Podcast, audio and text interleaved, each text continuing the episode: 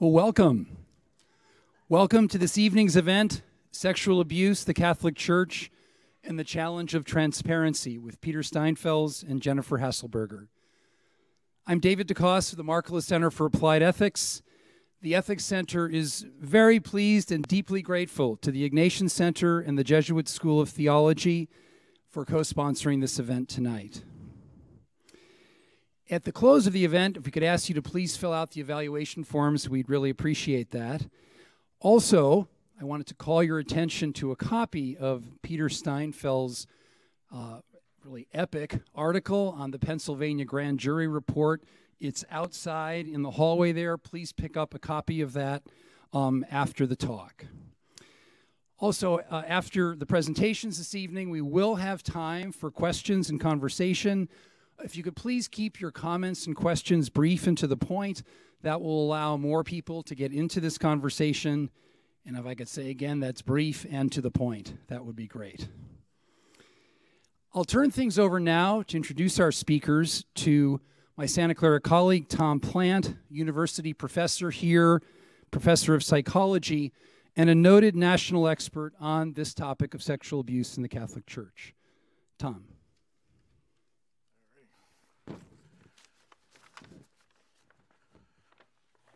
Um, do I need the mic or no? This is good. Good. All right. First off, let me just say thank you all for coming. We know that uh, there's so many events, so many things going on, and it's just great to see a full packed house of students, of faculty and staff, of community members. We are very grateful for your presence. One of the wonderful things about university life is that so often there are wonderful talks and presentations that are on our campus that are completely free. They even feed you brownies. And you can just stroll across campus to listen to speakers who you've been dying to hear, who come to us here in the Western frontier from places far away. And so we are very grateful for that. We are also very grateful for the Ethics Center, the Markkula Center for Applied Ethics, David DeCoste, who's always a terrific host and organizer, for the Ignatian Center, uh, and also the Je Jesuit School of Theology, who are co-sponsors of this wonderful event. So we are very grateful to them for organizing and making uh, magic happen. And so we are very, very grateful uh, for everyone here, and particularly, of course, our very distinguished and uh, remarkable speakers tonight. So I'll give just a very brief introduction of our two speakers so you have a sense of their background, and then we'll get right to it. So first off, our first speaker will be Peter Steinfels. And he's the former co-director of the Fordham University, a fine Jesuit school, just saying, Center on Religion and Culture, and is a university professor at Fordham. And he was the religion uh, columnist for the New York Times for about 20 years or something like that, and editor of Commonweal magazine, a very important magazine that um, uh, many of us read. He is the author of several books, including A People Adrift The Crisis of the Roman Catholic Church in America, published by Simon & Schuster in 2003, and he lives in New York City. His article in Commonwealth magazine, Commonweal magazine, which was kind of blockbusting as David had mentioned, is entitled The Pennsylvania Grand Jury Report Not What It Seems. It's inaccurate, unfair, and misleading. Not that he has any feelings about this. But this was published in March 21st of this year, and it really was really quite an article and quite a contribution. So Peter will be our first speaker, and our second speaker is Jennifer Haselberger. And she's a canon lawyer who received her a degree in canon law from the Catholic University of Leuven in Belgium in 2004. She also has a, a doctorate in philosophy from the University of London. She's a member of the Canon Law Society of America and served as chair and member of the Resolutions Committee of that society. And she's practiced as a canon lawyer in the United States and internationally. and she was selected as the 2013 Person of the Year by the National Catholic Reporter. So we are very lucky to not just get one, but two terrific uh, speakers tonight. And I'll hand it off to Peter, who will do the first uh, presentation. Thank you.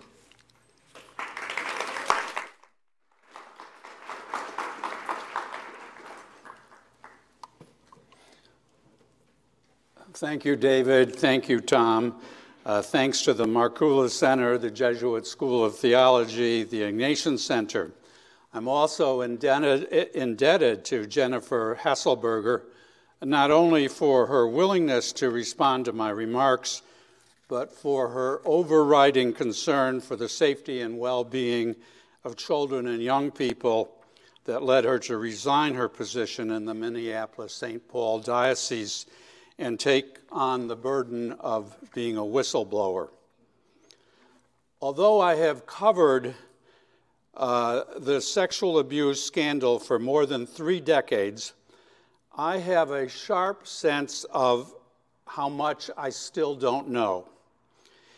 After all, I never had the focused responsibility of a church official like Dr. Haselberger I was uh, also tracking and writing about developments in other faith traditions and Christian denominations, including their sex abuse scandals, as well as maintaining my earlier interests in uh, questions of culture, politics, intellectual history, morality of warfare, bioethics, and so on. In fact, the one thing that I am confident that I know about the church and the sex abuse uh, and sexual abuse, as I will argue later, is that we know less about it than we think we know. That is why it is so valuable to have a respondent like Dr. Haselberger, whose experience and perspective as a chancery official and in extensive contact with both survivors and perpetrators and church officials is so different than my own. I would like to organize my remarks around uh, four statements. The crisis is not the scandal. The Pennsylvania grand jury report is not what it seems to be. A trial is not a history doing what is necessary is not doing what is sufficient. These distinctions are deliberately cryptic, perhaps even provocative. They warn us against too easily equating realities. They don't deny that the realities may overlap, just as if I said California is not the United States or the United States is not North America. We should not have, we would not have a sex abuse crisis today, for example, if there had been no sex abuse scandal. In fact, we have both. But the, twi- the two notions are distinct. Throughout the 1990s, sexual abuse of minors by Catholic priests was featured on front pages and primetime news. Those reports culminated in the Boston Globe's uh, exposes in 2002, a year that saw graphic accounts of the life shattering effects of priestly abuse printed and broadcast across the nation. In 2001, the 22 major print outlets in the United States published 98 stories on Catholic sexual abuse. That's roughly an average of one every three months, although in fact they're not distributed equally across all those publications. In 2002, they ran 4,138 stories. In 2004, the John Jay College of Criminal Justice concluded that between 1950 and 2002, 4,400 priests between 4 and 5 percent of the Catholic clergy serving over that period of time had violated nearly 11,000 young people.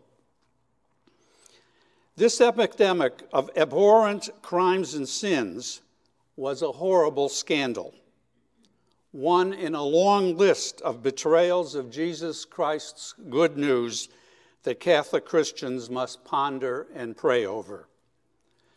The church tortured and burned living people for heresy.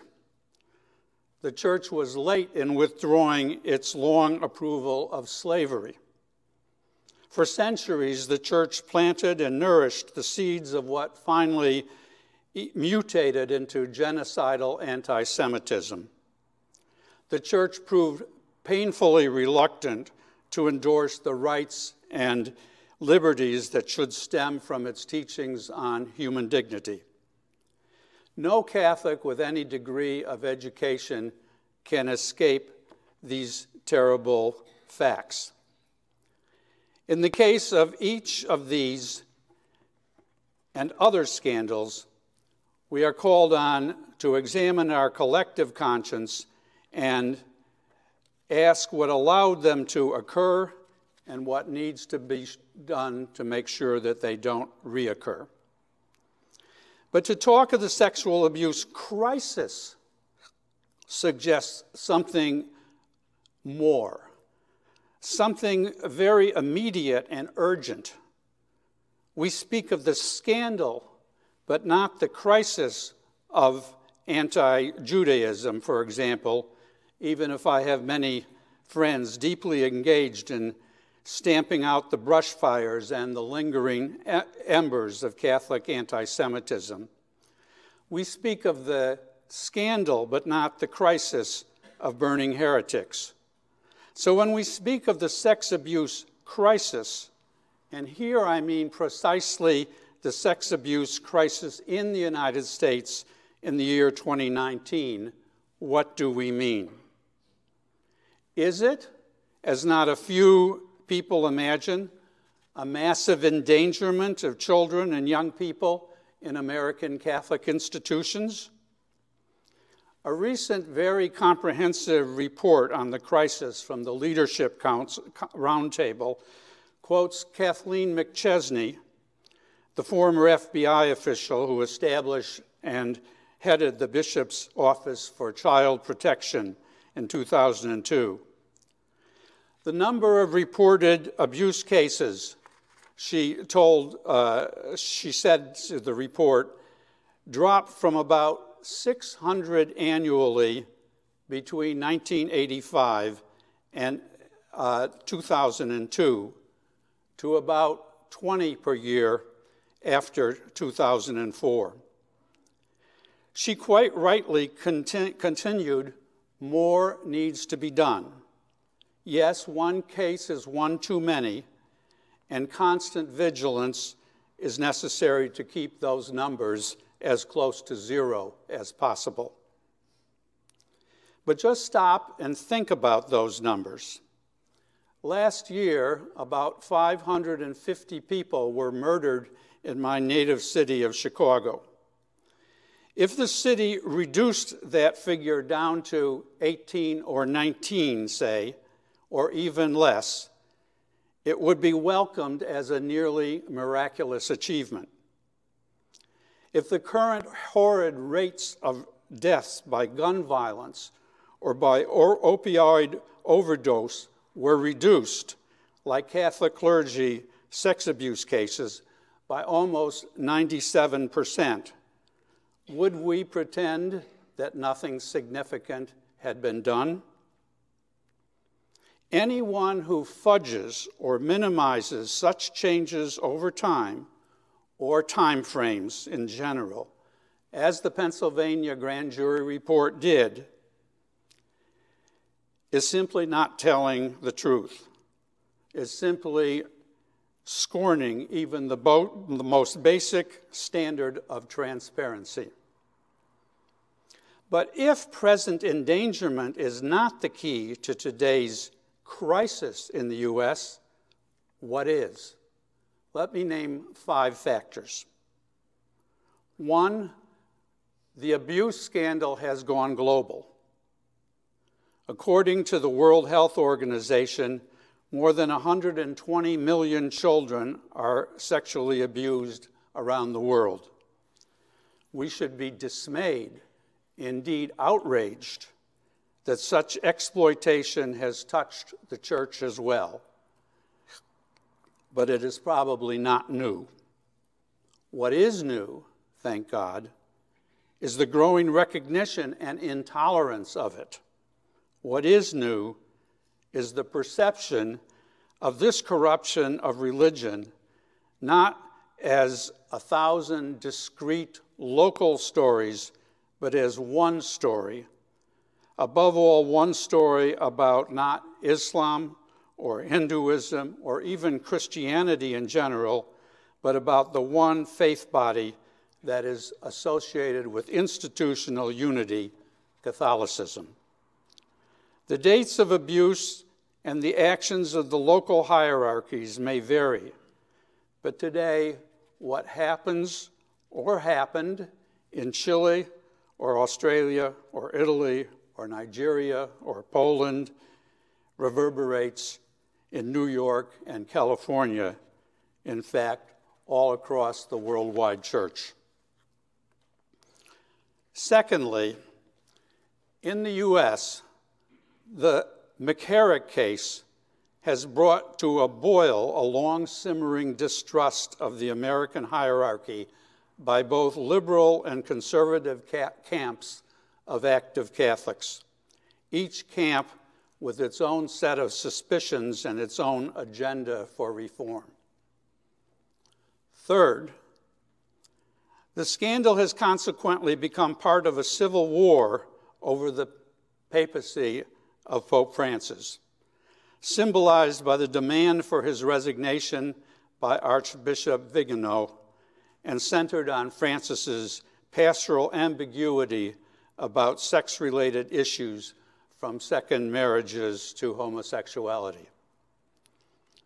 Fourth, in the U.S., a growing parade of state and federal investigations promised to produce a drip, drip, drip of sensational headlines for years to come, draining church morals and resources and magnifying the ongoing hemorrhaging from the pews of young people. Finally, fifth, an unmet backlog, backlog exists of deep and genuine suffering pain, anger, and desire for acknowledgement, contrition, justice, and vindication on the part of victim survivors of priestly abuse, stemming primarily, but not entirely, from the sins and crimes of 30 to 60 years ago. One element of the crisis, as I suggested, was the Pennsylvania grand jury report which clobbered me and no doubt most of you last August, with its catalog of abuse of a thousand or more young people by hundreds of priests since 1945. It did not make, take me long to uh, suspect, however, that as my, uh, my second statement put it, the report was not what it seemed to be. I was well aware of the reality as a journalist of being handed an 884 page document and having to write a story on it for a looming newspaper or broadcast deadline. So I was not surprised to discover that almost all newspapers, all news stories, in other words, what 99% of the public knows about the report were based on its sensational 12 page introduction. These pages were written in language that the Pennsylvania Supreme Court later called incendiary. They highlighted 20 examples of particularly repulsive grotesquely sacrilegious abuse. Even more important, the introduction and report effectively equated the despicable abuse with the conduct of church leadership. For over 70 years, it stated, quote, all victims were brushed aside by church leaders who preferred to protect the abusers and their institutions above all. The report summed this up, quote, priests were raping little boys and girls, and the men of God who were responsible for them not only did nothing, they hid it all. Now, I was all too familiar with cases that really deserved that description, especially before 1990. But that charge, simply on the face of it, struck me as dubious. How many of you have seen the movie Spotlight? For those who haven't, sorry, spoiler alert. Do you recall the moving scene when the Boston Globe has gone to press with the first of its exposes? All the newsroom phones start ringing. Calls from survivors of abuse from whom the burden of silence has now been lifted.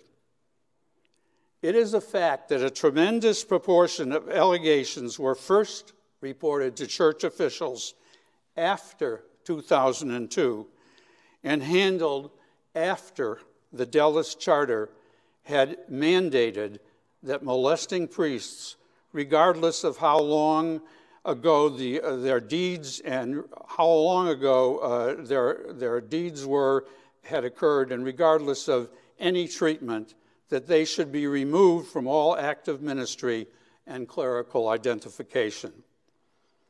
All new allegations and the bulk of old ones were to be routinely reported to law enforcement. And I need to mention that there have been shameful ex, exceptions, each instance of which deserves vigorous pursuit to prevent backsliding and uncover leadership negligence. But I began to systematically work my way through the Pennsylvania report and found that depending on the diocese, and there were six, ones, six under investigation, no less than 30 to 40 percent of initial, initial credible allegations only came after 2002, after the Dallas Charter, no matter how much earlier the abuse. These victims were almost all not brushed aside, but heard. And when they wished, also assisted. The abuse was not hidden, but reported to law enforcement. Their abusers, if still alive and active, were not reassigned, but removed. What about the other 60 to 70 percent? In one particular diocese, where I painstakingly drilled down into the grand jury report's own data, I found that about four out of 41 cases clearly qualified as classic examples of victims being brushed aside and abusers protected. That's one tenth of the cases, all from all of them were from before 1982. Several other molesters were able to escape supervision or removal by moving to other dioceses. But the rest, including the 30% in that diocese accused only after 2002, were anything but shuffled, as the phrase goes, to another parish. Most were promptly barred from ministry. Some between 1982 and 93 were sent for treatment, but there was no evidence suggesting that this was simply a ruse to hide wrongdoers. Not every diocese had as good a record, but looking over, hundred, over hundreds of cases convinced me that this diocese, in which I had looked very painstakingly at the data, was an outlier. True, the report's profiles were sometimes incomplete or ambiguous, but the gap between the carefully examined material and the report itself, to say nothing of the hundreds of pages of responses from the diocese, which the Attorney General's office merely appended to the report without any apparent response, that gap was so vast that I felt confident in concluding that the report's charges about how church officials handled abuse allegations, quote, are grossly misleading, irresponsible, inaccurate, and unjust. Now, because I knew that this conclusion flew in the face of much public opinion, I spent several miserable months and wrote over uh, 12,000 words uh, setting out my case. And those, that article is available either the, in the issues that are here, if there's enough of them, or you can find it on the Commonweal Magazine website. As I have suggested, the Pennsylvania report appalled me but did not surprise me. If anything surprised me last August, it was the apparent ignorance of all this horrible, pain filled history among so many Catholics, and not just among younger ones. I recalled an argument that I had in the spring of 2002 following the blitz of revelations that began with the Boston Globe. My exchange was with a churchman uh, then participating in the drafting of the Dallas Charter after years of trying to get the bishops to take decisive action.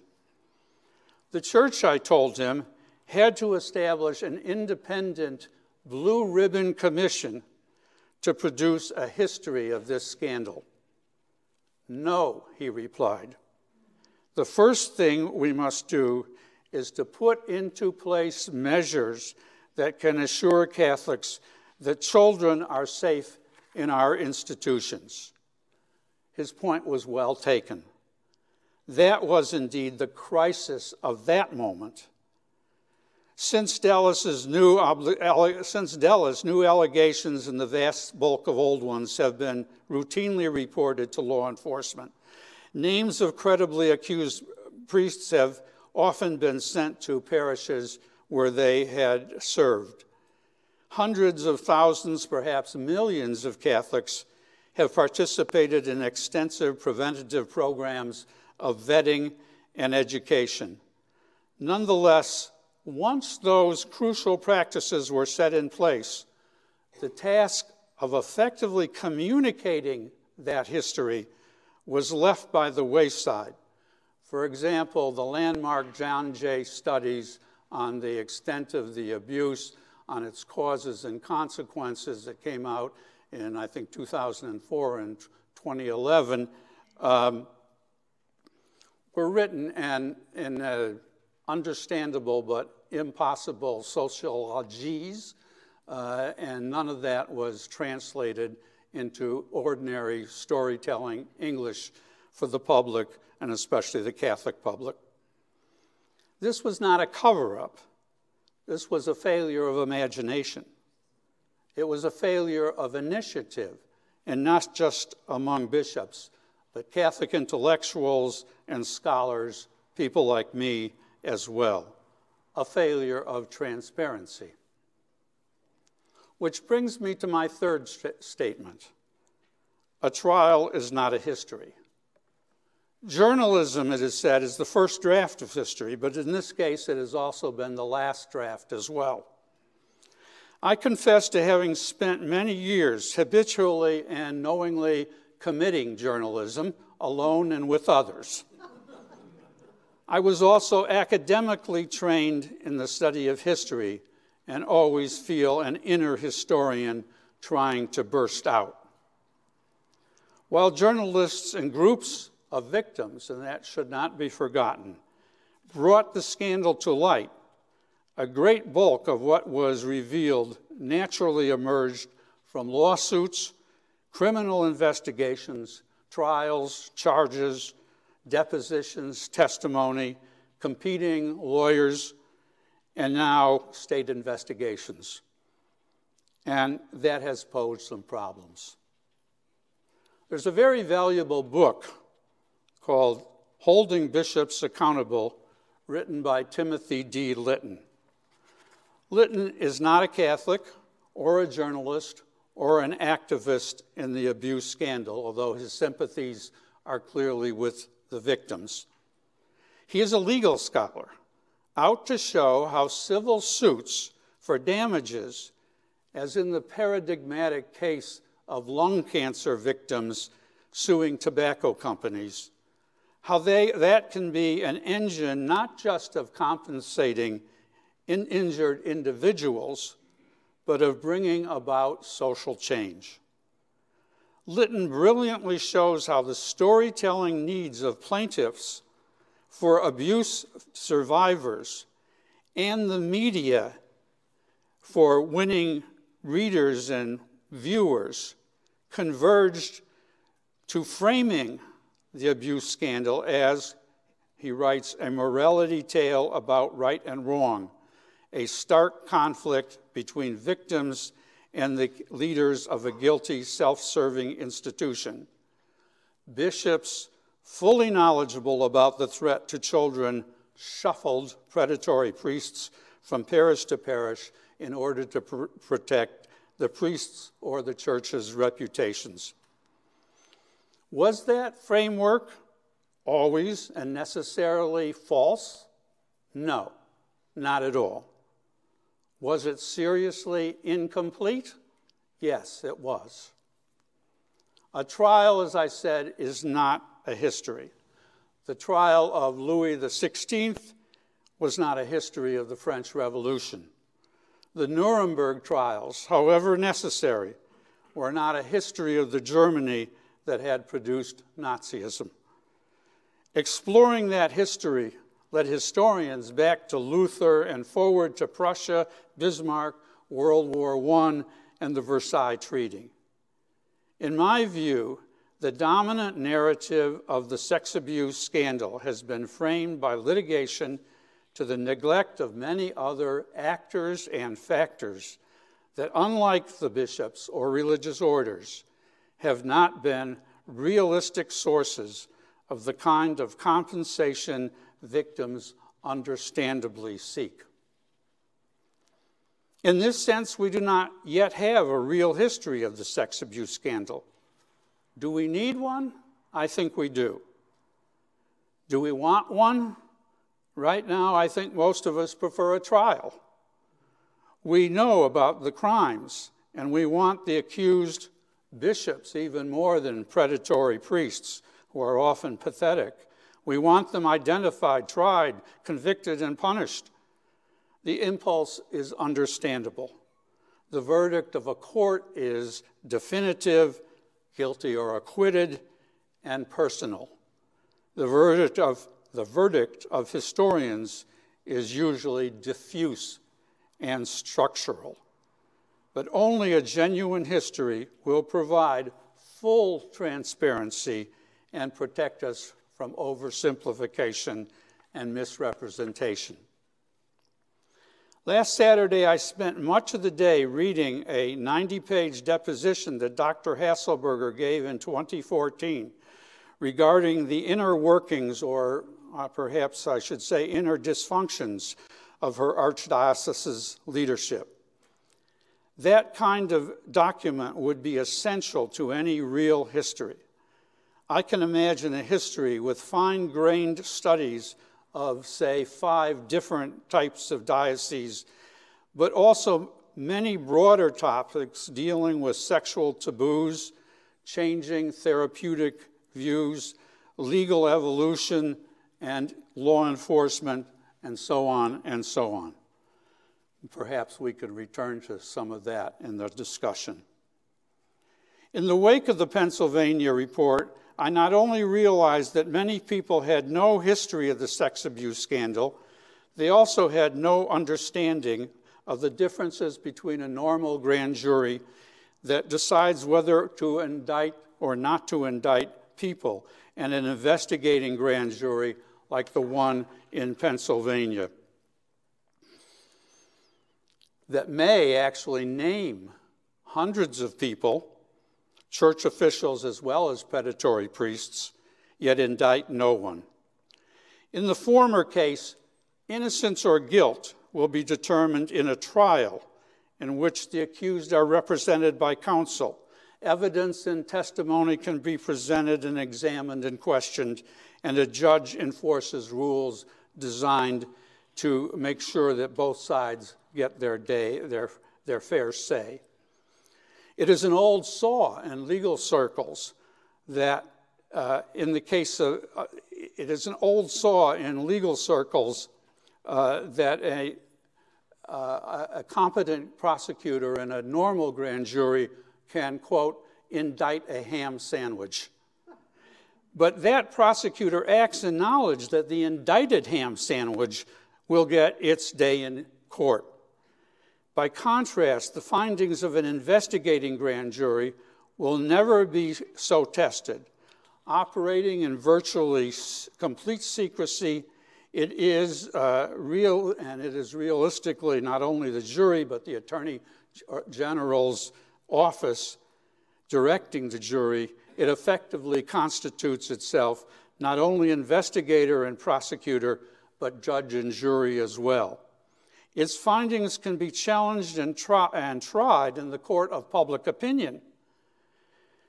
And here, church officials, like the bishops or, the, uh, or their representatives, are sorely handicapped. They have lost credibility due to past actions, often of their predecessors, and they have pastoral responsibilities for the unambiguous condemnation of abuse and the healing of victims. I confess to puzzlement, however, when people demanding transparency and accountability in the church do not sound a peep in the face of a procedure as one sided, unaccountable, and cloaked in secret as the Pennsylvania grand jury report.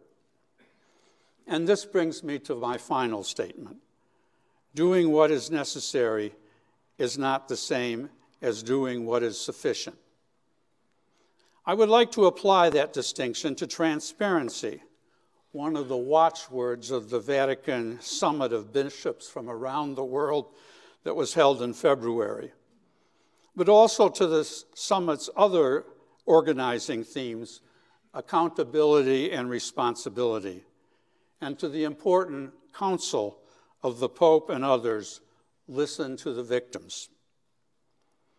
Transparency will certainly be the key to one of the five factors fueling the present crisis, the McCarrick case. Who knew what, when, and why was it kept secret? Transparency may be more difficult in response to the new global reality of re- abuse.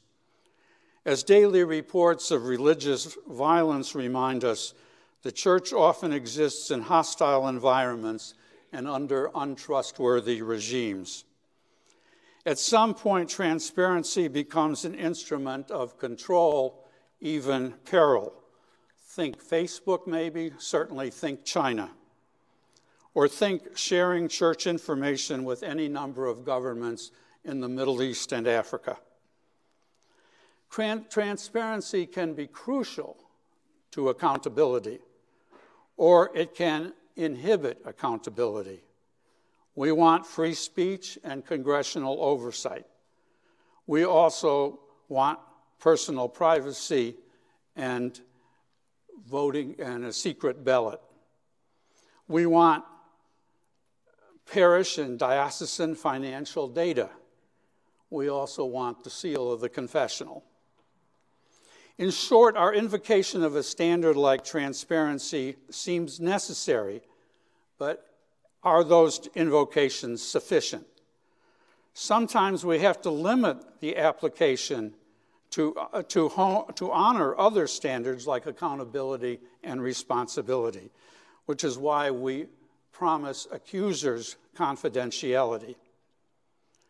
Sometimes we should extend our application of these standards beyond what is absolutely necessary to what is sufficient.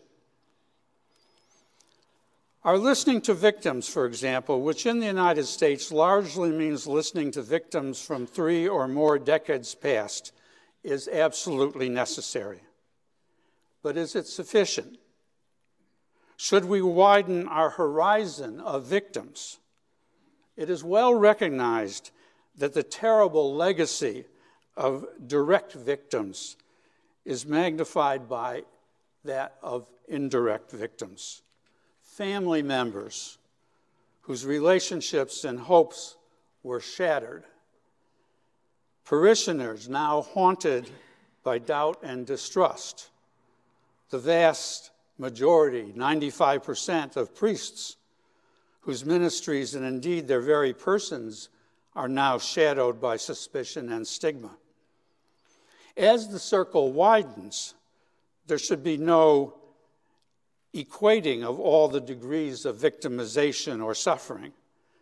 But I do wonder whether we also should include all those who stand to be deprived in the near or, f- or further future of the charity, moral compass, and sacramental life of Catholicism because of the toll taken by the current crisis, both justly and unjustly. If, as members of the body of Christ, we have a responsibility toward the surviving victims, direct and indirect, of the past, do we also have a significant measure of responsibility for the indirect victims of the future? Two other factors distinguishing today's crisis from the greater scandal pose more complicated problems. The enlistment of larger contending agendas for church reform in our responses and in our divisions over Pope Francis's papacy. Today is the fifth event addressing the abuse crisis and the future of the church in which I have participated since the uh, February summit in Rome. What uh, can, what ran through the previous gatherings was the assumption of most Catholic participants that the future unfolding of the crisis was in the hands of the church and its leaders. While I largely agreed with much that was said about needed changes in the church. I also felt that I live in a somewhat different world, one not so exclusively Catholic. What we do as church is crucially important, but there are also forces at play outside the church, also crucially important.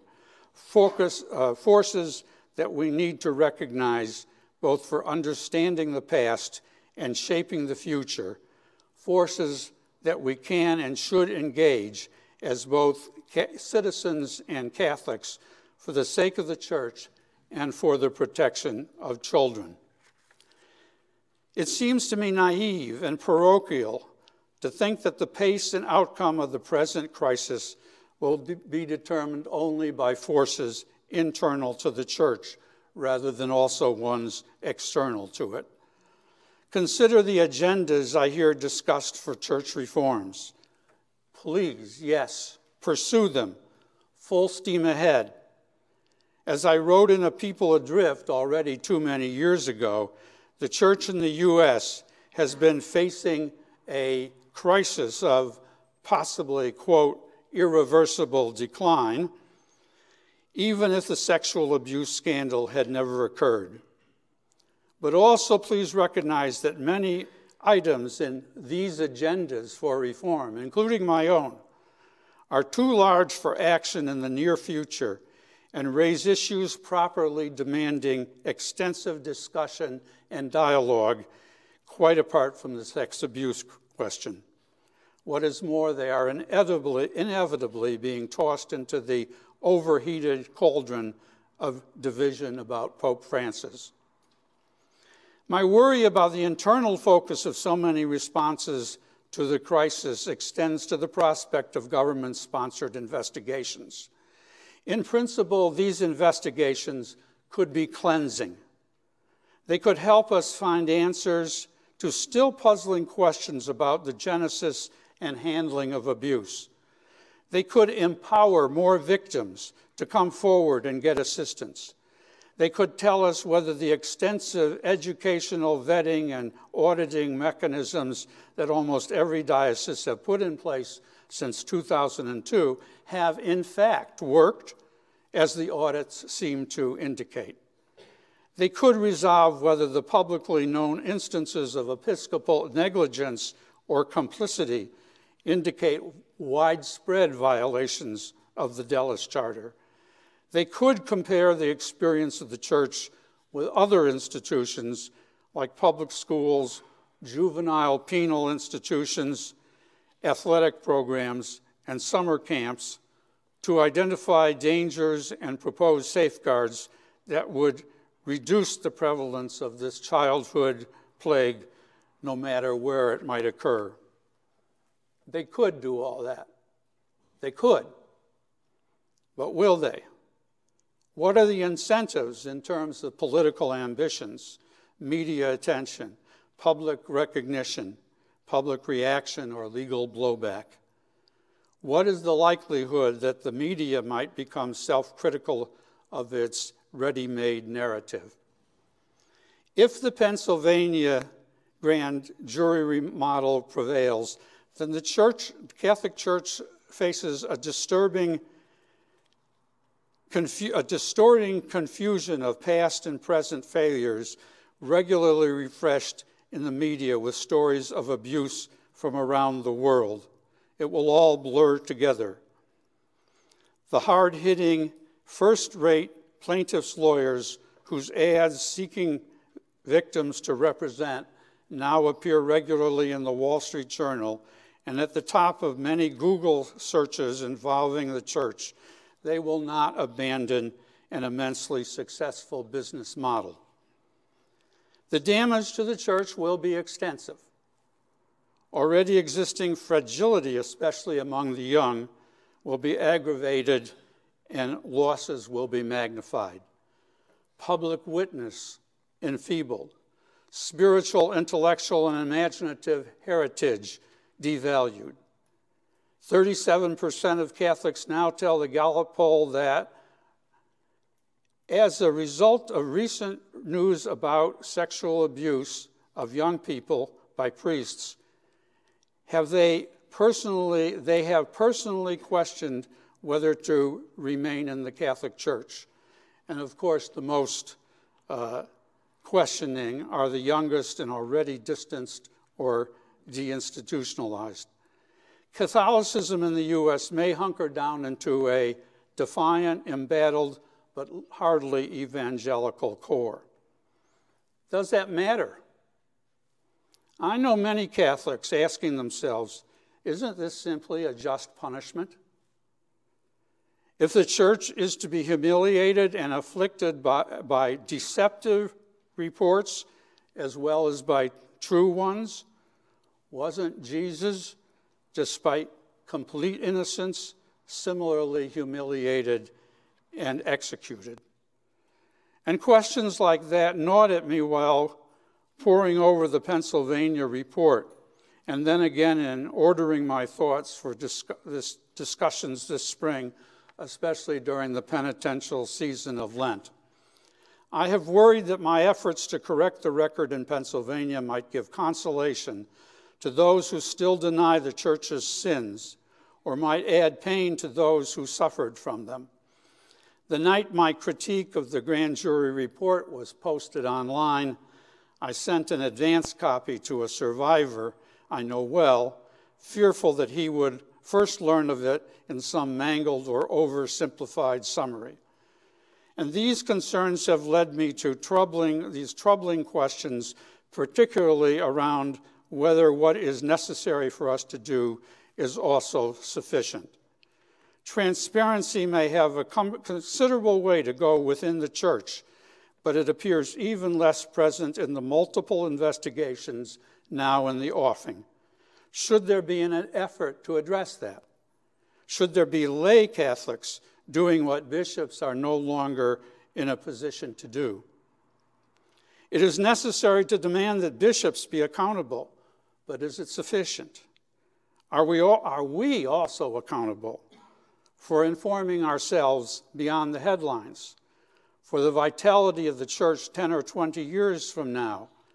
Do we ask accountability of the media or of public officials? Pope Francis warns that responding to the evil of sex abuse requires a conversion and change of heart, not just new protocols, protocols or programs. He has called for courage in confronting this scandal, and I have tried to take that message to heart. I don't want talk of converted hearts to refer just to other people's hearts, primarily the bishops, but not my own. And I know that at least for someone in my place, it takes far less courage to chastise bishops than to criticize the Pennsylvania grand jury report or my fellow journalists. For too long, the American bishops have been, were, were trapped in denial, defensiveness, and inaction. But what about ourselves? Are we in denial or benumbed about the full scale of today's challenge? Can we keep our hearts from being too angry, too divided, or simply too weary to respond adequately? I hope and pray that we can. Thank you.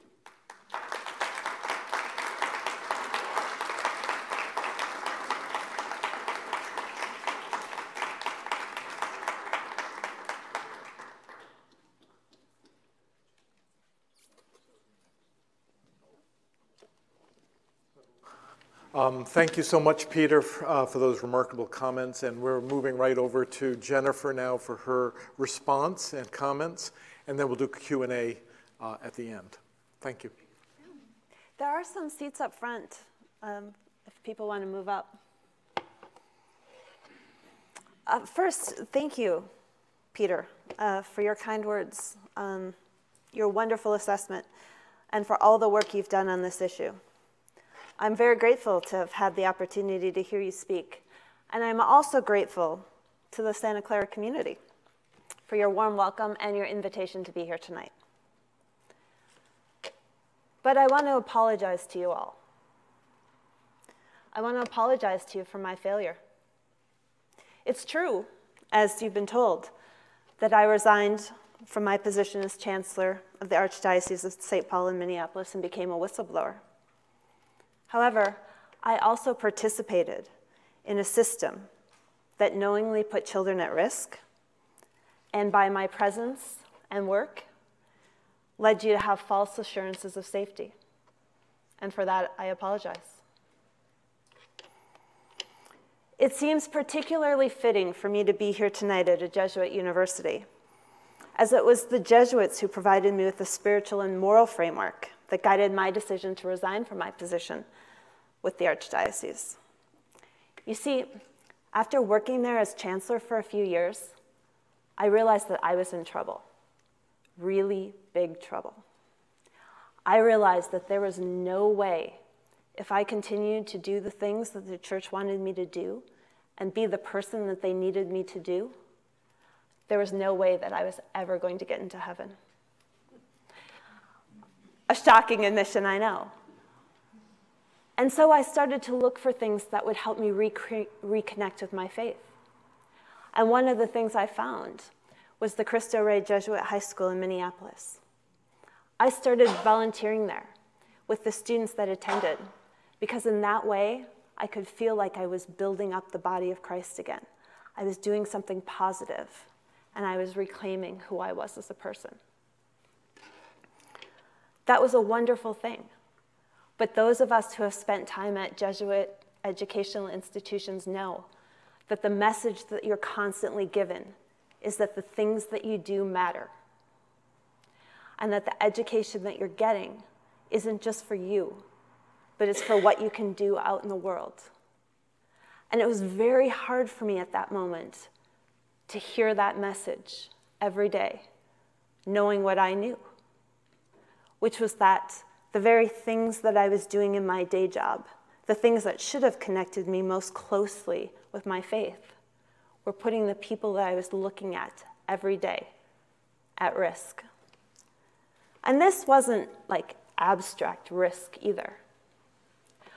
One of the priests of the archdiocese who had been in jail for formerly for abusing children was actually employed at the same school. He wasn't in ministry because he was operating in a leadership role. I knew that because of my position in the archdiocese, but his name wasn't on any list that had been published. The parents hadn't been informed, the students didn't know, the teachers, the faculty, the staff, they were all ignorant. And it became increasingly difficult for me to look at them every day, knowing what I knew.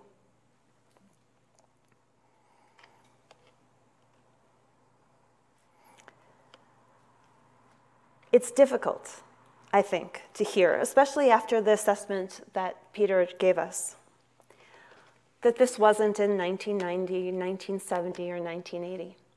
This was in 2011 and 2013 that this was happening years after the Dallas Charter, years after the one strike you're out policy, years after all of the promises and assurances. The truth was, at that time, there was still imminent danger to young people in the Archdiocese of St. Paul in Minneapolis. Those are only two examples of the kind of issues that were taking place that led me to resign, and they're not even the most significant ones. The Archdiocese was regularly disregarding the promises that had been made, and as we would discover, predictably, children were being abused. I resigned in 2013 so that I was able to make my concerns public. And it was after that, in 2015, that my archdiocese was criminally and civilly charged with child endangerment, contributing to the delinquency of minors, and creating a need for care. Again, these charges didn't relate to abuse that occurred in the 70s or the 80s or the 90s. They related to abuse that was taking place in 2011 and 2012. And this wasn't a grand jury process, which, as Peter rightly notes in his Commonweal argue, article, are designed to determine if a trial is possible. This was a prosecution and that prosecution ended when the Archdiocese admitted to the charges, stating that it had failed to keep the interests of children ahead of the interests of the Archdiocese and its priests. This was in 2016. And what was released wasn't a grand jury report. It was 900 pages of documents and interviews that were gathered as part of the criminal prosecution. It's tempting to believe, as Peter argued, that the danger of sexual abuse by clergy is largely past, and that we have put procedures and policies in place today to keep minors safe. I tried to believe that myself, and I would even say that at times I feel like I was successful in making the church a safer place. But I didn't become a canon lawyer until 2005. I didn't begin my career until years after the Boston Globe stories, the adoption of the Dallas Charter, and the so called one, ch- one strike policy. And yet, I spent my entire career working on these cases and fighting to get bishops to uphold the policies and govern in the matter that they had promised. I worked in several dioceses throughout my career, but from 2005 to 2013, I never worked in a single diocese that did not have a priest in active ministry who should have been barred by the one strike you're out policy. And I never worked in one that didn't have minors being abused at the time that I worked there. Each of those dioceses had a diocesan review board, a sexual misconduct policy, victims assistance coordinators, conducted background checks, had Virtus training. They passed all their audits and much of that abuse was entirely preventable. That's why I believe that grand juries and other civil investigations are both important and necessary. While we can quibble over the accuracy of specific findings and the level of sensationalism with which they're written, they perform an important service because for anyone who reads them, they draw attention to the circumstances that those of us who work closely in the institutional church know too well. That there is an institutional reluctance to adequate, adequately address the problem. That there's an institutionalized culture of acceptance of the sexual abuse of children. And that there has been and continues to be massive and pervasive failure of leadership on this issue. These are not my words. They're the conclusion of the 2005 grand jury report on the Archdiocese of Boston. But the key findings of that report are eerily similar to the charging documents that were filed against my archdiocese in 2015. In fact, the two documents suggest that, despite all the policies and procedures and audits and conferences, very little has changed in how the individuals who are governing the Catholic Church actually think and operate when it comes to the safety of minors. What the grand jury reports demonstrate is that the sexual abuse crisis in the Catholic Church will not be resolved by adopting more policies, adding more consultative bodies, or making other superficial changes to the governance structures in the Church. I agree with Peter that some sort of transparent accounting of the history and scope of the crisis does seem necessary. And please note, I do not consider the John Jay reports to be adequate examples of that. I've long advocated for a form of truth and reconciliation commission, similar to what we saw in South Africa or other parts of the world experiencing civil conflict. I think a lot of the way those are designed and structured would respond to some of the needs that we have.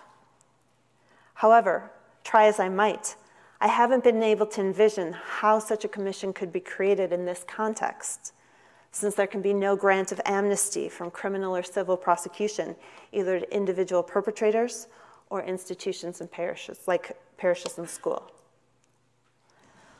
Barring this kind of honest and open accounting from within, our best hope is often clumsy attempts from outside to shine the light on what I have experienced to be an ongoing problem. If it creates hysteria, or a lack, in the, a lack of trust in the institutional church, so be it.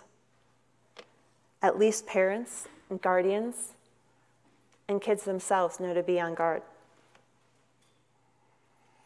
In addition, I think that maybe these reports may be the sort of disruption that the Catholic Church needs, the type of disruption that Silicon Valley has become famous for. The Catholic Church needs innovative minds, capable of bold visions for how the church can better live out its mission and protect all of its people.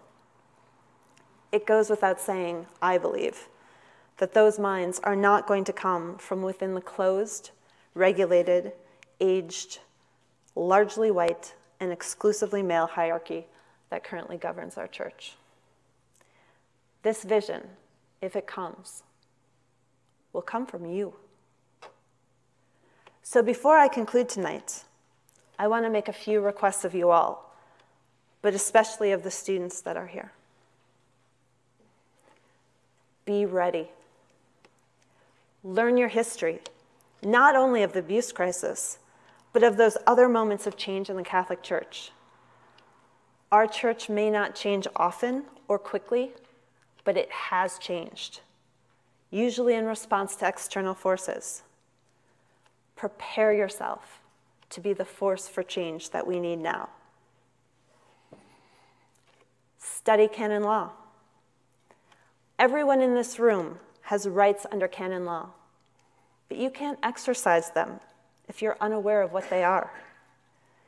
You are going to lead the church someday, and our best chance to avoid future crises is for you to be prepared to be knowledgeable, ethical leaders when those roles become open to you. Practice courage. It takes a lot of strength to acknowledge flaws in people and things we love. It takes even more strength to stand up against those we've been taught to revere. But these things are necessary if we're ever going to get out of this scandal. And finally, stay. The easy thing to do is leave, to find another church or become agnostic or abandon religion altogether. But we need you to stay, and we need you to fight. If you can do these things, you will be in a position to move the institutional church to greater fidelity to the Gospels. And that, truly, is what's going to bring about an end to the sexual abuse crisis. Thank you.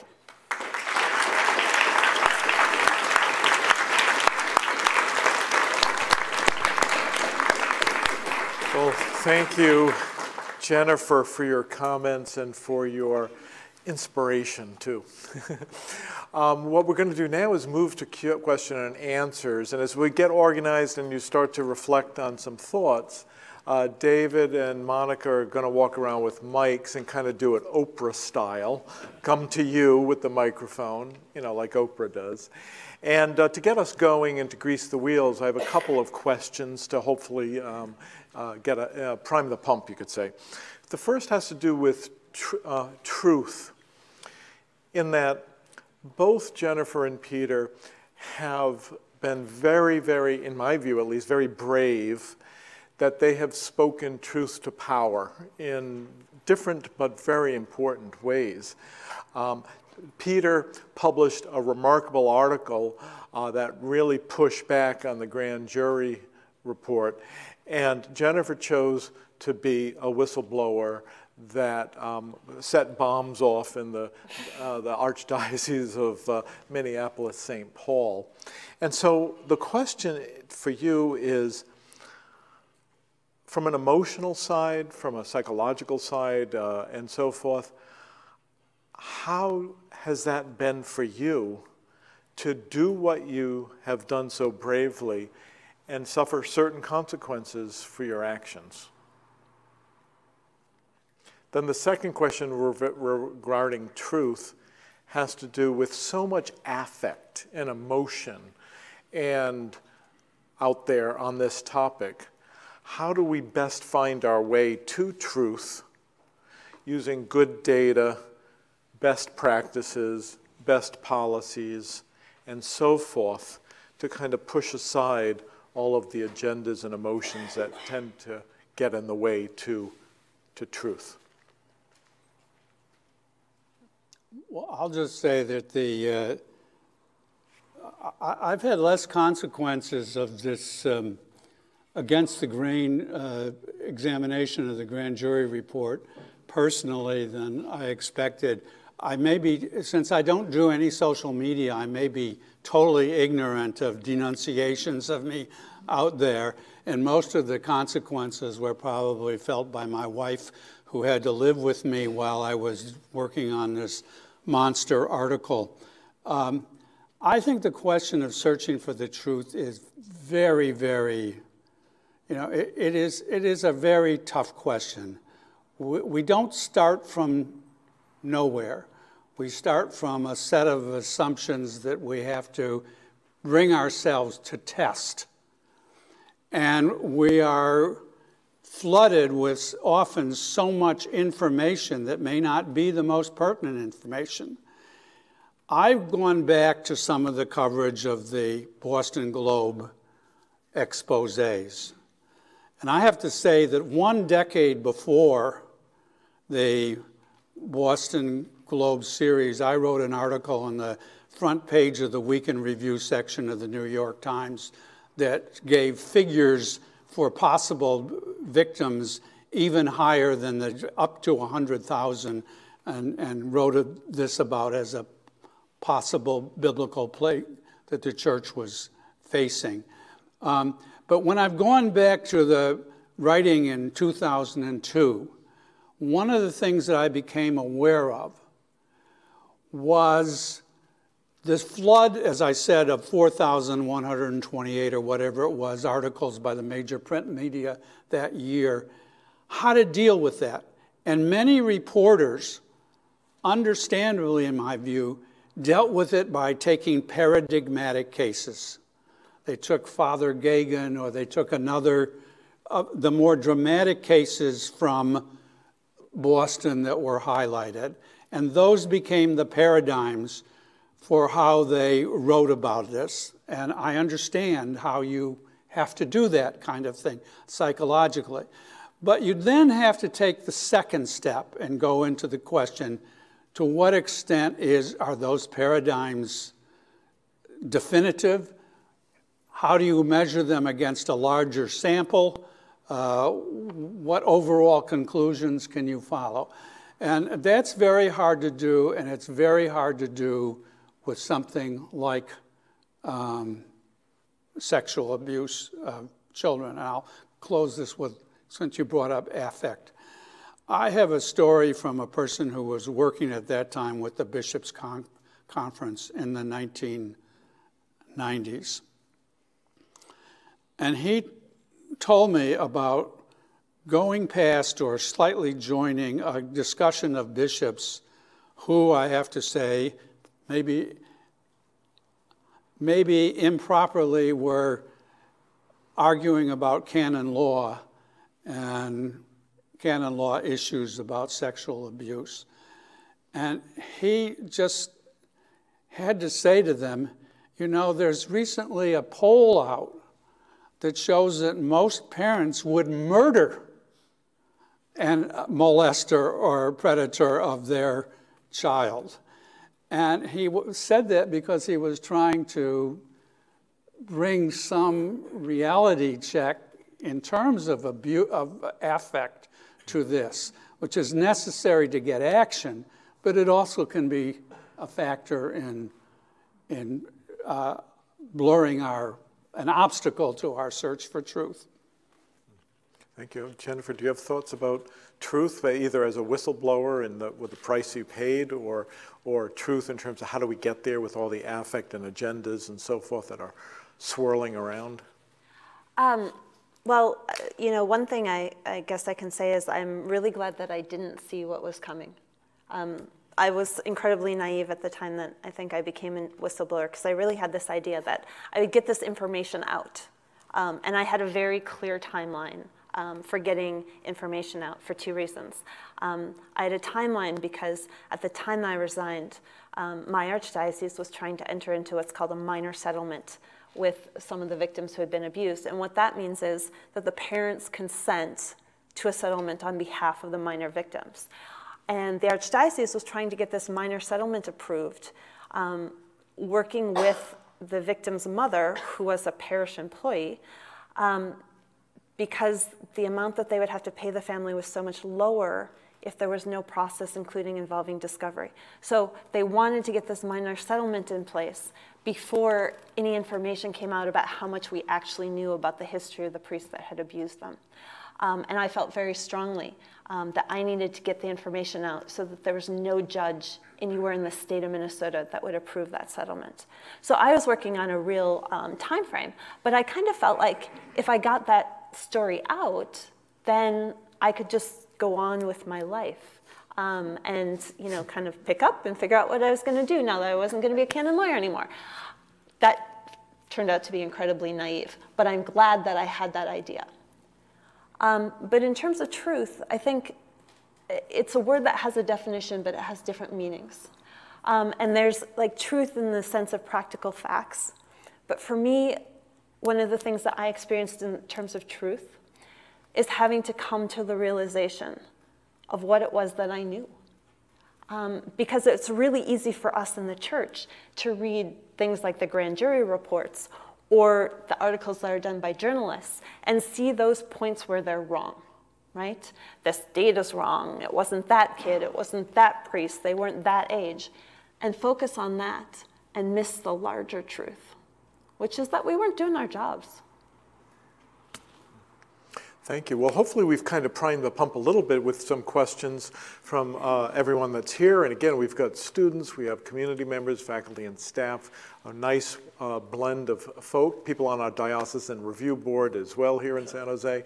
And um, so uh, David will be on, I guess, on this side, on the left side of the aisle, and uh, uh, Monica will be on the right side of the aisle. And so if you have a question, um, please, or a comment, please chime in. We have about 15, 10, 15 minutes or so uh, to entertain your questions and comments. So uh, please take this opportunity to, uh, to speak if you'd like.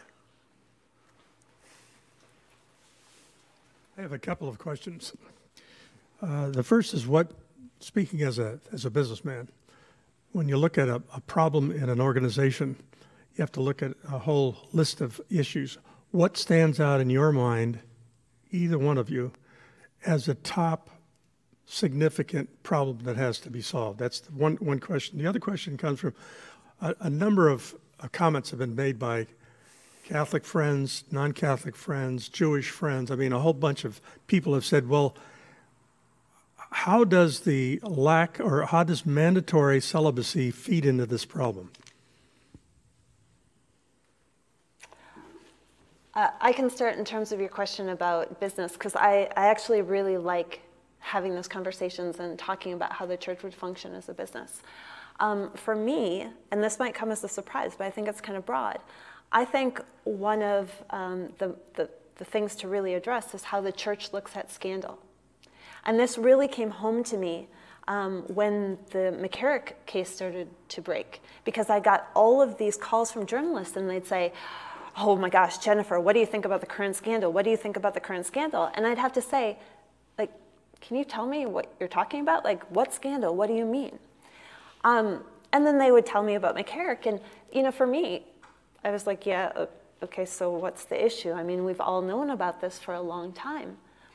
The church looks at scandal not in the fact of what actions were taking place, but the fact that you all now know it. And so if you look at the, I, I mean, I'm, I'm, not talking like vaguely either.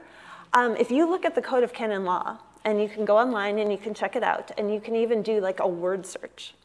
And if you look for, you know, sexual abuse of minors, well, first of all, you won't find it. Um, but uh, it's sins against the sixth commandment of the Decalogue. So you could look for that, and you'd find it mentioned once. There's one canon about that. If you search on scandal and preventing scandal among the faithful, you'll get a page of responses. And I think that's one of the first things that has to change. Um, and that's a hard change to make. But the church has to come to realize that it's the actions that are scandal, not the discovery of them. And part of that is respecting all of us, right?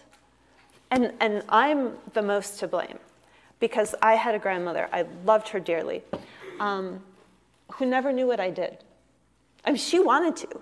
She knew I worked for the bishops, but I swear she went to her grave thinking I took dictation. Because she would ask me all the time, What do you do? What do you do? She couldn't possibly envision. And I couldn't bring myself to tell her. And, you know, my grandmother lived through World War I, she lived through World War II, she lived through the Great Depression.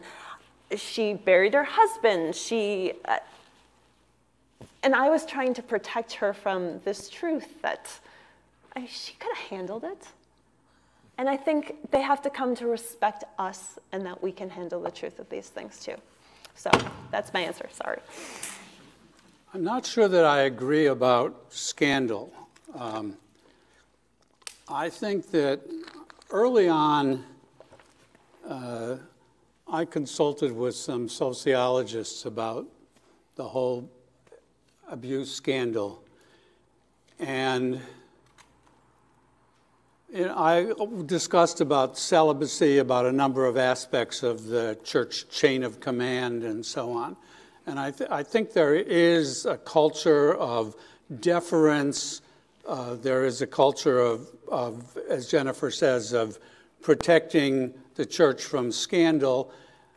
But they directed me toward things on the sociology of bureaucracies. And I'm not that sure. I have collected now clippings, you know, this deep about sex abuse things, and the pile is that deep, in fact, because I've added to it a lot of things about uh, life or death, as we're now seeing with Boeing. Uh, life or death instances where bureaucracies covered up and protected people? And how do you have cultures that prevent that? And I am not totally convinced that that is something particular to the Catholic Church. Uh, there are aspects of it that are particular to the Catholic Church. Um, I, you know, what is the top problem? I'm not sure that I, I, I, should have an answer for you, but I can't give you one right now. I am puzzled about the mandatory celibacy. I have written in People Adrift that that should be reconsidered uh, to expand, and the ordination of women, to expand the pool of potential leaders in the church, not only in terms of quantity, but especially in terms of quality. Uh, and uh, so I also think that there is a tradition in the church of celibacy in religious orders that is part of uh, something special about Catholicism. And I've struggled with ways in which this could be dealt with. And I think that I suspect there are ways. And you see now creeping around the edges discussion of mandatory celibacy. However, the John Jay researchers who are not looking at this as Catholics defending things are convinced that celibacy was not the question in terms of sexual abuse. There's so much sexual abuse that occurs um, in, in, in families and in terms of people who, parents who are married, that the uh, data about abusers often showed that, that they had uh, uh, uh um, it wasn't, well, getting into the question of homosexuality, where people also had, had adult relationships of, of, uh, of uh, different sexes and so on. But they're, I don't know what to do with it. My, my view is in order that the priesthood be what we want it to be, we should really reconsider mandatory celibacy in certain forms, and that probably can be arranged. Um, as that being the key issue in terms of sexual abuse, I'm, I'm agnostic about that. If I can just throw some numbers on that, just to, um, the John Jay studies, again, 2004 2011, found that 2% of uh, religious order priests uh, had credible accusations of sexual victimization. 6% of diocesan priests had credible accusations for, for an average of 4%. We did a study with the Anglican Church. Again, their priests can marry. We found 4%.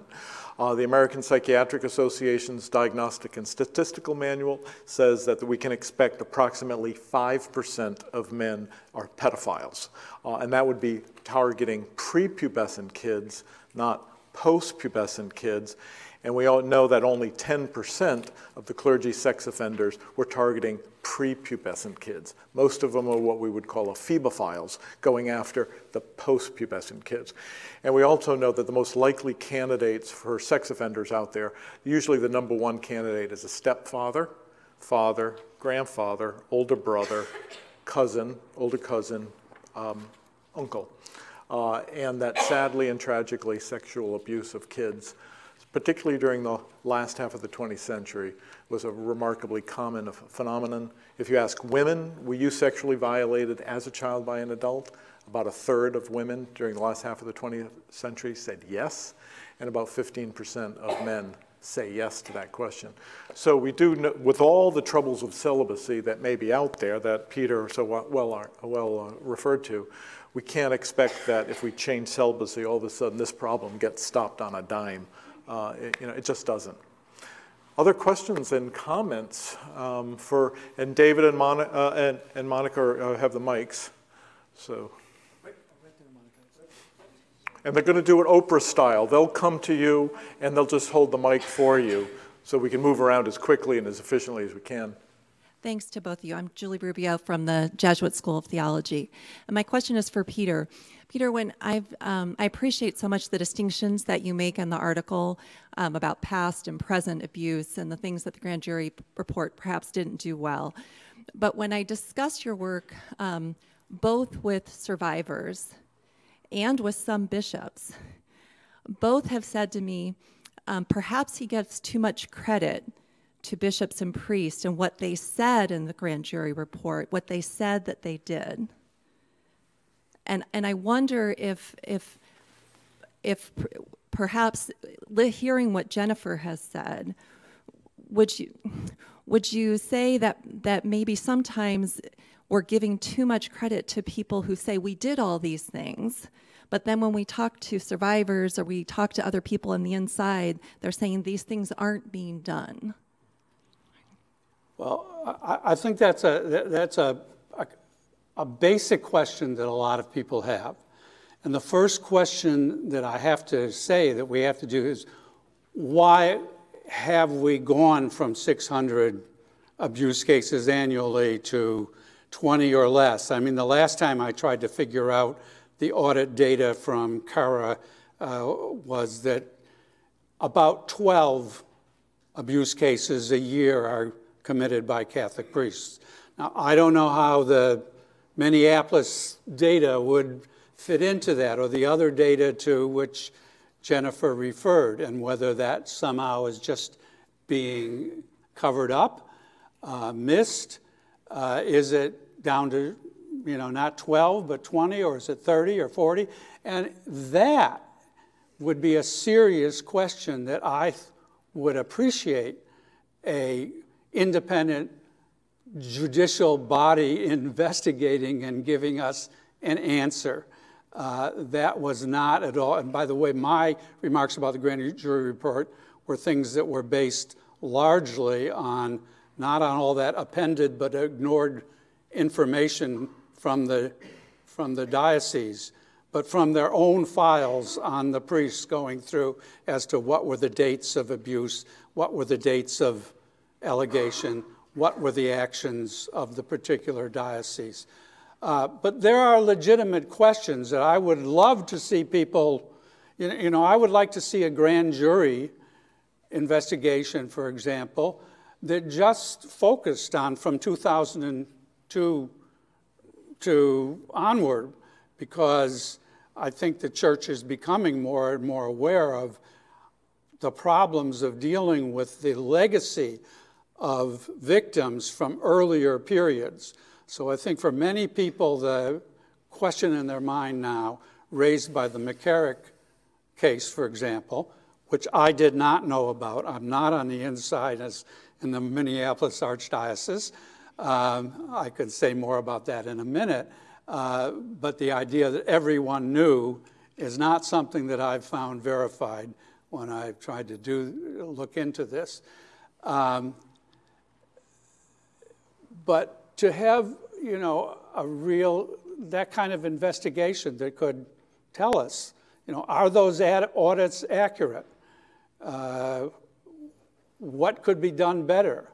I know of no other organization that's doing anything similar, so that, that would be, you know, it would be helpful if these re- investigations did not just focus on the Catholic Church, but on all youth serving organizations to get some comparative data. Now, when I say that, I immediately see flashing before my eyes that that can be an apologetic remark that, you know, our problem isn't so bad because the public schools are better or, or gymnastic coaches and so on. I'm very worried about that, but I do think it would be part of a serious investigation to make comparisons, I mean, including some that the kind of thing that Tom just mentioned.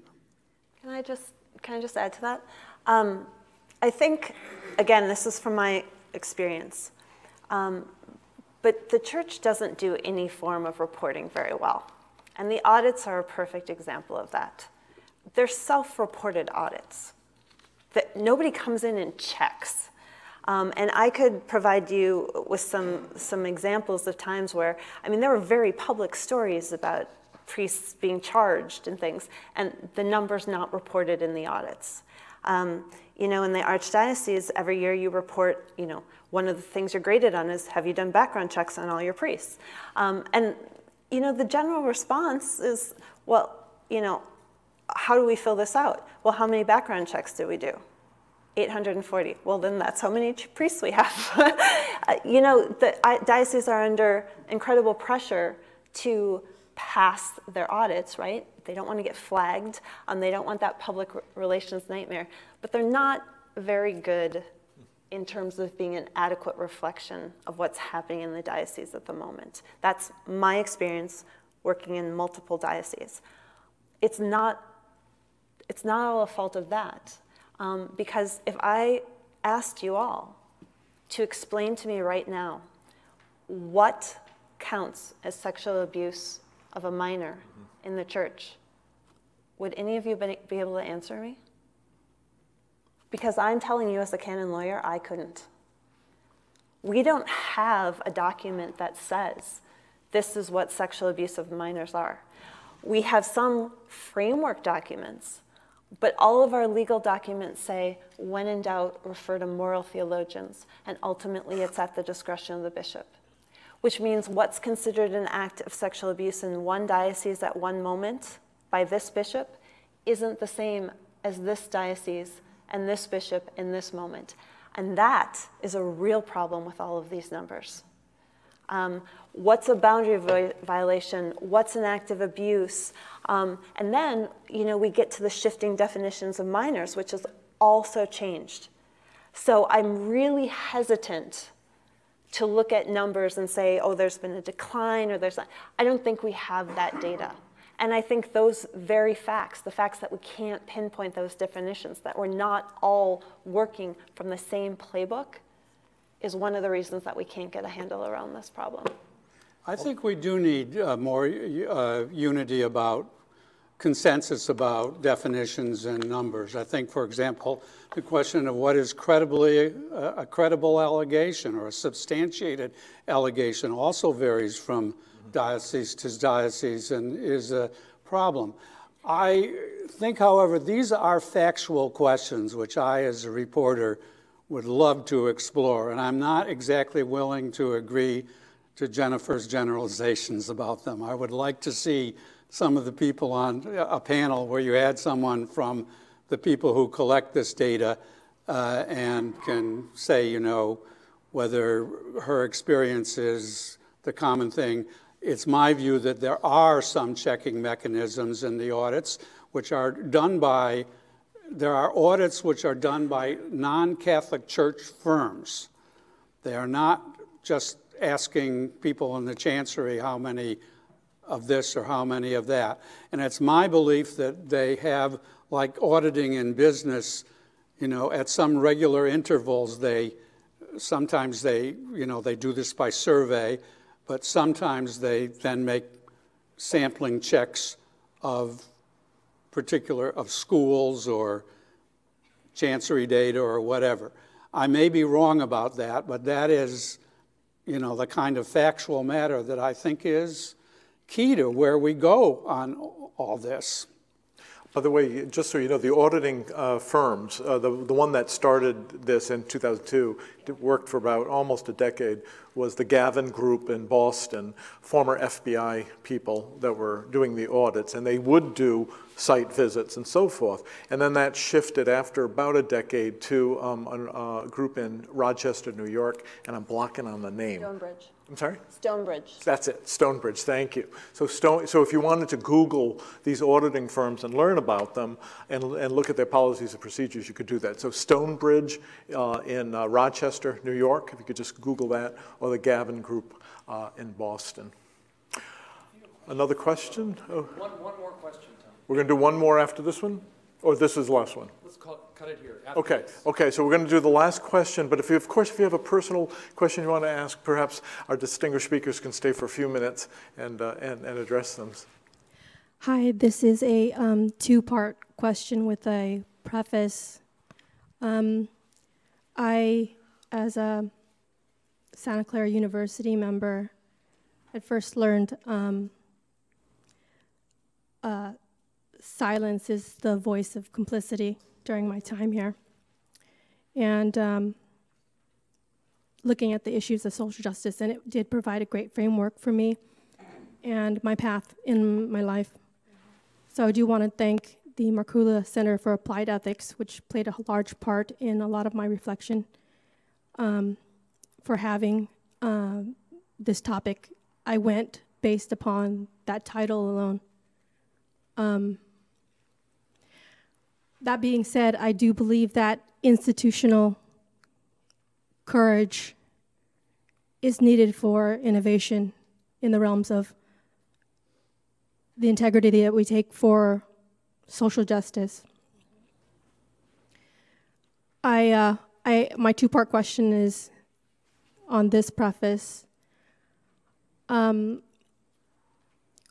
I guess where does it stand, the, the Catholic Church community, Santa Clara as an institution, a Jesuit institution, I suppose, uh, on sexual abuse and transparency and the pervasiveness in the ethos of child sexual abuse in the culture. And what I mean by that is um, parishioners themselves. Um, nobody really is for child sexual abuse, you know what I'm saying? but parishioners, yes, I absolutely do. I'm sorry, it's, it's taking a little courage from myself. No, we're glad you're commenting. Parishioners themselves will say, absolutely, I'm against child sexual abuse, but then they will also rally around mm-hmm. perhaps the very idyllic parishioner who they themselves have become abusers. And it becomes shrouded in secrecy and cloaked in the Catholic Church as hymns are sung, as masses are attended to. And what I have to say to you is where is the consciousness within the Catholic institution, the religion, of what is done? Because I can tell you, I can introduce myself as, I think you put it, um, the indirect victim of the future. And by the future, I mean 2019, 2018. A family member of wonderful little babies, as we speak, being currently sexually assaulted. And nothing is being done on a judicial level, on a Catholic level, on an institutional level, on a personal level. So I would like to know, firstly, what do you see is the temperature of the water institutionally? Secondly, I don't, I shower today, but I don't shower very often these days. Because, sir, Mr. Steinfels, I understand what you were talking about because I really love the discernment that you had with your refutation. But I can assure you that there's no such thing as the more dramatic cases. And I can assure you that if you were the one being constantly sexually assaulted by a four year old because of something that they have been through and are going through, that is supported indirectly by the church, I can assure you that no matter how subtle, how small the gesture or word, it is no less severe. My second question is Ma'am, ma'am, Well, if you could anything- please, please, please uh, wrap up your question. My second question is Will anybody in the Santa Clara University community, the Alumni Association, the Markkula Center for Applied Ethics, the law school, the campus ministry, will either of you help me and my family? Thank you very much. I don't know if how you want to respond or, Well, I, I mean, to respond to a personal situation is, like that is very difficult, and to do so honestly is, you know, you ask whether I will do anything from my residence in New York. and my own family and issues that we have, some of them which may deal with issues of sexual abuse. And if I'm going to be honest, I have to say to you, I can't help you here at Santa Clara. I mean, uh, I'm not sure, I just want to clarify, I didn't mean to say, if I understood you correctly, there are dramatic examples. I said paradig- paradigmatic examples, which was something else. Um, what I find is the culture and the church stands uniformly in condemnation of sexual abuse of the vulnerable.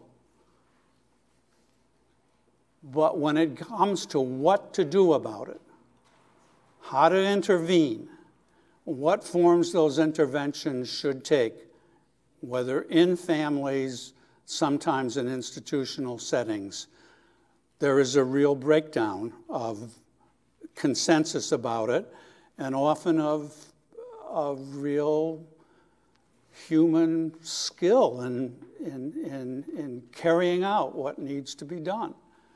Um, I guess that's the, the best answer I can do, give as you know, someone who's far away, really.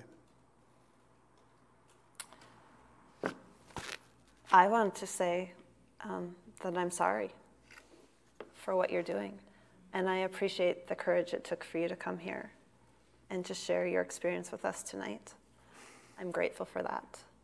Um, I can't speak for the university. I can't just, I, I don't know enough about um, your situation uh, to be able to provide you any more direct help than that at this moment. But if there's something that you can think of that I can do, I, I'll, I'll be happy to help you in more ways than just with my empathy. Um, and certainly here in California, you know, there are many mandated reporters and so forth, and that if there's any reasonable suspicion of abuse, uh, we are, you know, certainly mandated to report to Child Protective Services in the uh, county where, where it happens, and of course, contact law enforcement. And I think certainly in any of these kind of cases, when you hear of abuse and victimization, um, where there is uh, always that um, uh, desire to report that to civil authorities to do investigations from Child Protective Services and for law enforcement. And then there are, of course, a variety of organizations that are available in the local county and so forth that can be helpful for, for victims of child sexual victimization. Uh, and so, but here, you know, again, uh, I'm touched by your personal story, but um, unfortunately, I don't think any of us have a magic answer um, to solve uh, maybe, the story. you could, I mean, I'm this is my second visit to Santa Clara in 10 years. I would be surprised if Santa Clara University does not have a student assistance uh, center sure. for to which this we kind can talk after this and connect you be, those services explicitly. Yeah. So we are out of time, and we've had a remarkable evening with two remarkable presenters that we are very, very grateful for. So maybe we can thank them, uh, Jennifer and Peter, for being with us, and of course thank David and the Markkula Center for hosting such a terrific and engaging event. Thank you.